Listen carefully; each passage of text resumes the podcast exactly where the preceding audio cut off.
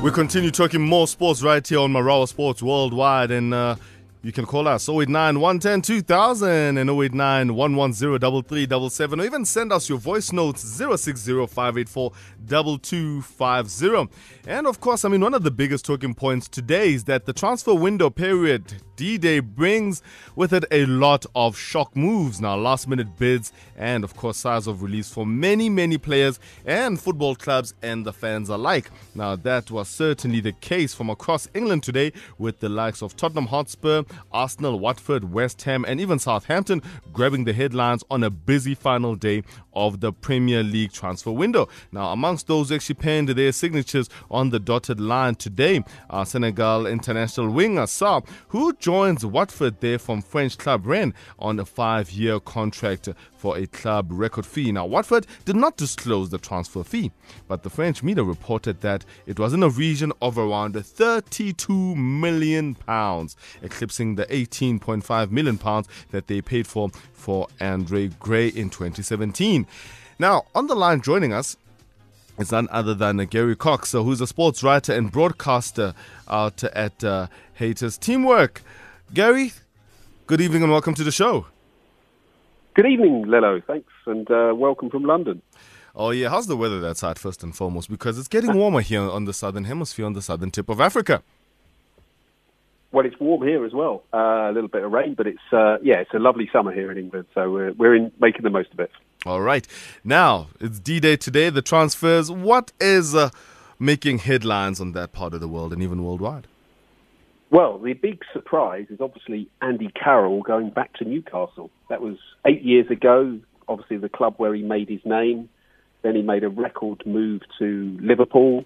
Uh, had a couple of seasons there, and then went to Chel- uh, went to to West Ham first on loan. And he really hasn't played a lot of football in the last four or five years. You know, he's had injuries, and it just didn't work out for him. So he's gone back to Newcastle. It's his spiritual home. He's on a free transfer. It's great news for them. And if he can play, get back in the goal scoring routine, it's great news for him. Mm. So that's one that came very late in the day, surprised a few people. Um, there's been plenty of others, of course, but uh, that's probably the, you know, the pick of the surprises. Yeah, and I mean also big talk there. Romelu Lukaku from Man United to yeah. Inter Milan, seventy-four million pounds. Yeah, and I mean uh, that's again. Uh, it was thought that Juventus were going to get him last week, but I know I saw uh, uh, Inter play at Tottenham on Sunday, and Antonio Conte was saying he still wanted to get him and he hoped he could. Mm. And certainly they, they got the deal over the line last night. I think uh, Lukaku tweeted a picture of himself on the plane going out to Milan. And he got a huge reception there. I don't know if you've seen the pictures, but 500 fans in the middle of the night turned up and uh, gave him a noisy welcome at Milan airport. Wow. And also with him not rocking up for training uh, this week, I mean, that also raised yeah. a few eyebrows. Yeah, I mean, I think this is something we see more of. Players who want to move, they they start to make it clear they they don't want to stay. Um, he he didn't want to uh, train with United. Clearly, they had to let him go, so that forced that move through. Uh, Wilfried Zaha was another one who was making it clear he wanted a move from Crystal Palace, but uh, put in a transfer request yesterday, but I think just left it too late this window. So he stays at Palace. Mm-hmm. Probably won't be the happiest player there this year.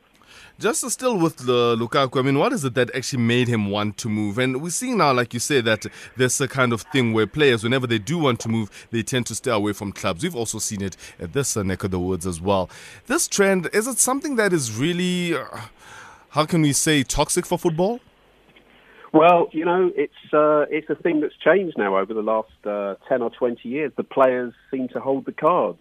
Contracts you know, as we've always known, contracts probably don't mean anything when someone wants to do business. Mm. It just pushes up the price. So players feel they can break their contracts. Clubs will happily tear up a contract if it means getting a player off the books or bringing one in. So, you know, the whole business has always been a bit messy, but um, as I say, it looks like players hold the cards now. And, you know, any manager who's got a, an unhappy player has to make that decision. Do we do we keep an unhappy player and have a, a, a sort of upset the spirit in the camp, or do we let him go and cash in? And, and that's what United have chosen to do. I think there were, I mean, I, am sure more will come out, mm. but it sounds like there were some schisms at, at, Man United. I think there were, you know, Lukaku didn't see eye to eye with the management there. and uh, well, clearly he he desperately wanted to get away. Mm. And then, I mean, how do you see him fitting in at a club like Inter Milan? Oh, I mean, he, he'll score goals. You know, he's a goal scorer. He's a, he's a big, he's a very powerful player. Every club he's played at, he's scored goals.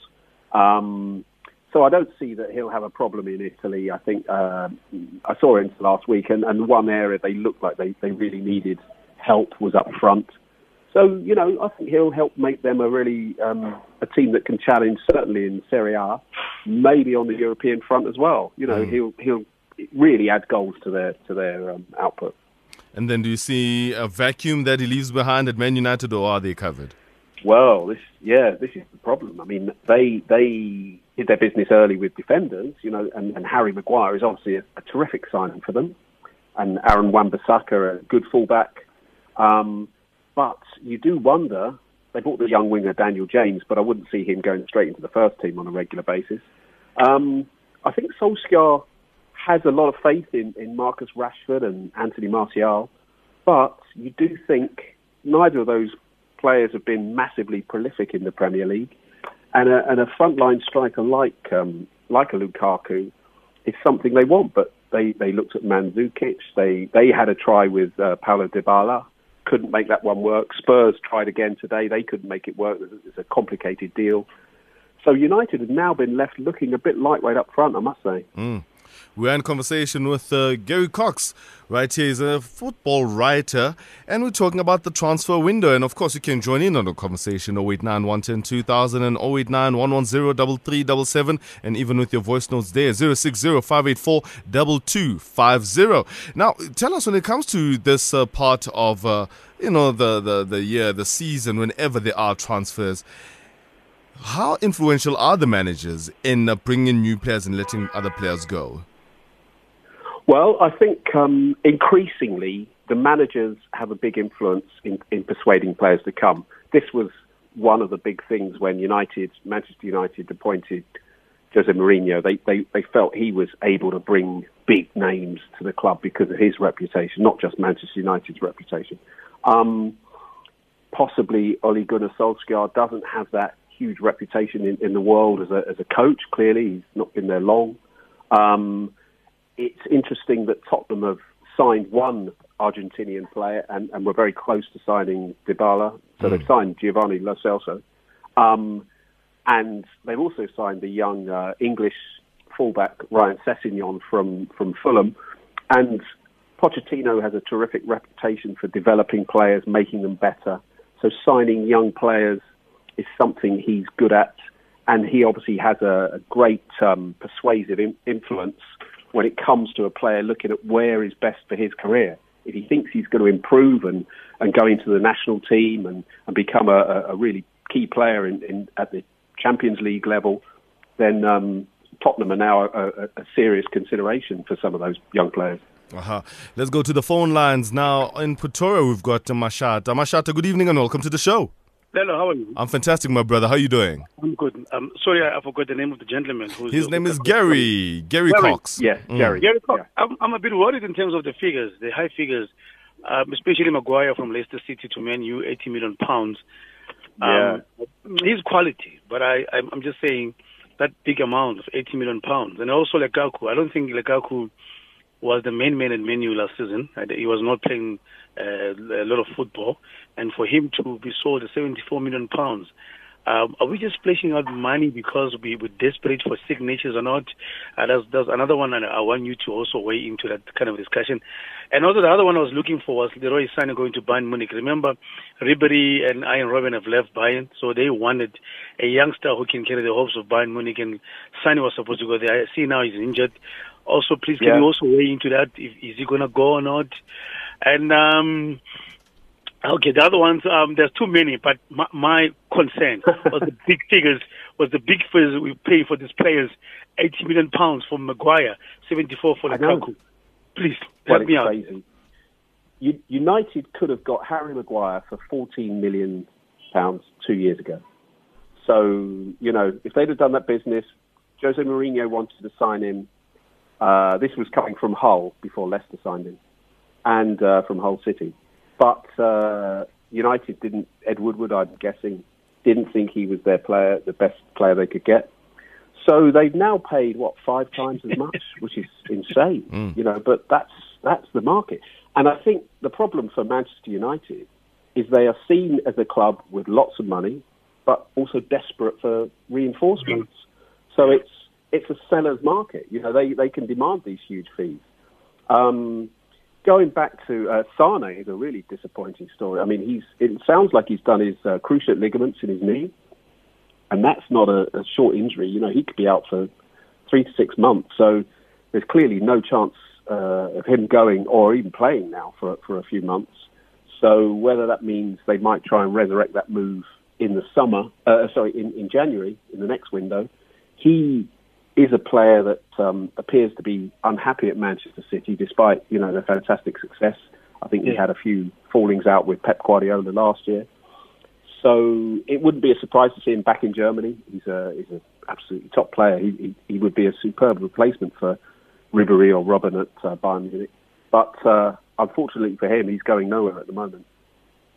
All right. As, as I Lelo, as I depart, yeah.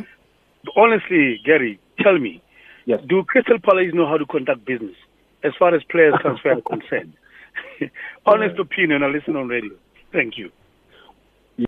Palace Palace are a strange club. They they have made a couple of signings, you know, MacArthur and uh, uh, who else was it? They they haven't made marquee signings, you know. And what what I would worry about if I was a Crystal Palace supporter is that they just look like a club that are just trying to survive and oh, not yeah? looking to push into the top half of the Premier League. You know, they, there's a lot of talk about the top six but there are clubs that are aiming to break into that top six. Everton have shown a lot of ambition in this window. They they bought top players. Alex Iwobi from Arsenal, mm. nearly forty million pounds. You know, they bought some good players.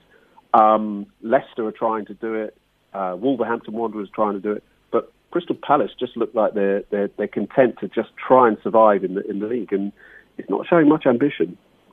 Yeah, and I mean, uh, Gary, just looking at. Uh, Another one uh, that is making headlines all over Europe, it is this whole thing that we're reading about that Real Madrid have submitted a bid and plus playmaker Luka Modric for Neymar. Yeah. Now, yeah, that yeah. is something that wow. is really huge. what what do you guys make of that? Well, the interesting thing is is that when Neymar was at Barcelona, there is no way Real Madrid would, would have been able to sign him. Mm. Although whether they wanted him then, I don't know. Um, clearly, he's unhappy at PSG. He's made it very clear. Uh, and again, going back to the, the, point we discussed earlier, if you've got an unhappy player, you, you really aren't going to benefit from him. Mm. So the chance to move to Barcelona, uh, sorry, to move back to Spain with Real Madrid for, for Neymar is is is very is an irresistible prospect for him. He wants to go back. There's no doubt. Yeah. Um, the problem with PSG is that it's much as they in the Champions League they reach the quarterfinals, even the semi-final occasionally, they don't have much of a challenge in, in the French domestic league. It's still seen as one of the less glamorous leagues in, in the big five European countries. Mm. So for him, and, and of course, the money probably won't be hugely different. They, they, there's no shortage of money at, at PSG. But the idea of him going to Real Madrid you know, and Real and, and PSG would, um, I'm sure, would take Modric. Whether Modric wants to go, I don't know. But Zidane has has undertaken a big uh, rebuilding process at Madrid. You know, they they haven't competed for the Champions League this year. Uh, they were well behind Barcelona in the league. So he's got a rebuilding process there. Eden Hazard's gone there. He's obviously a terrific player. Um, there's a there's a rebuilding going on. Neymar would fit in perfectly for that. I'm sure it would completely upset all the Barcelona fans to see him at Real Madrid. But um, yeah, quite possibly. And of course, the window in the rest of Europe goes on through to the end of August. It's only in the Premier League where it finishes today. All right. Well, Gary, thank you so so much for your time and for your analysis and just uh, you know keeping up uh, up to speed as uh, the transfer window is concerned out there in Europe. You are listening to Marawa Sports Worldwide.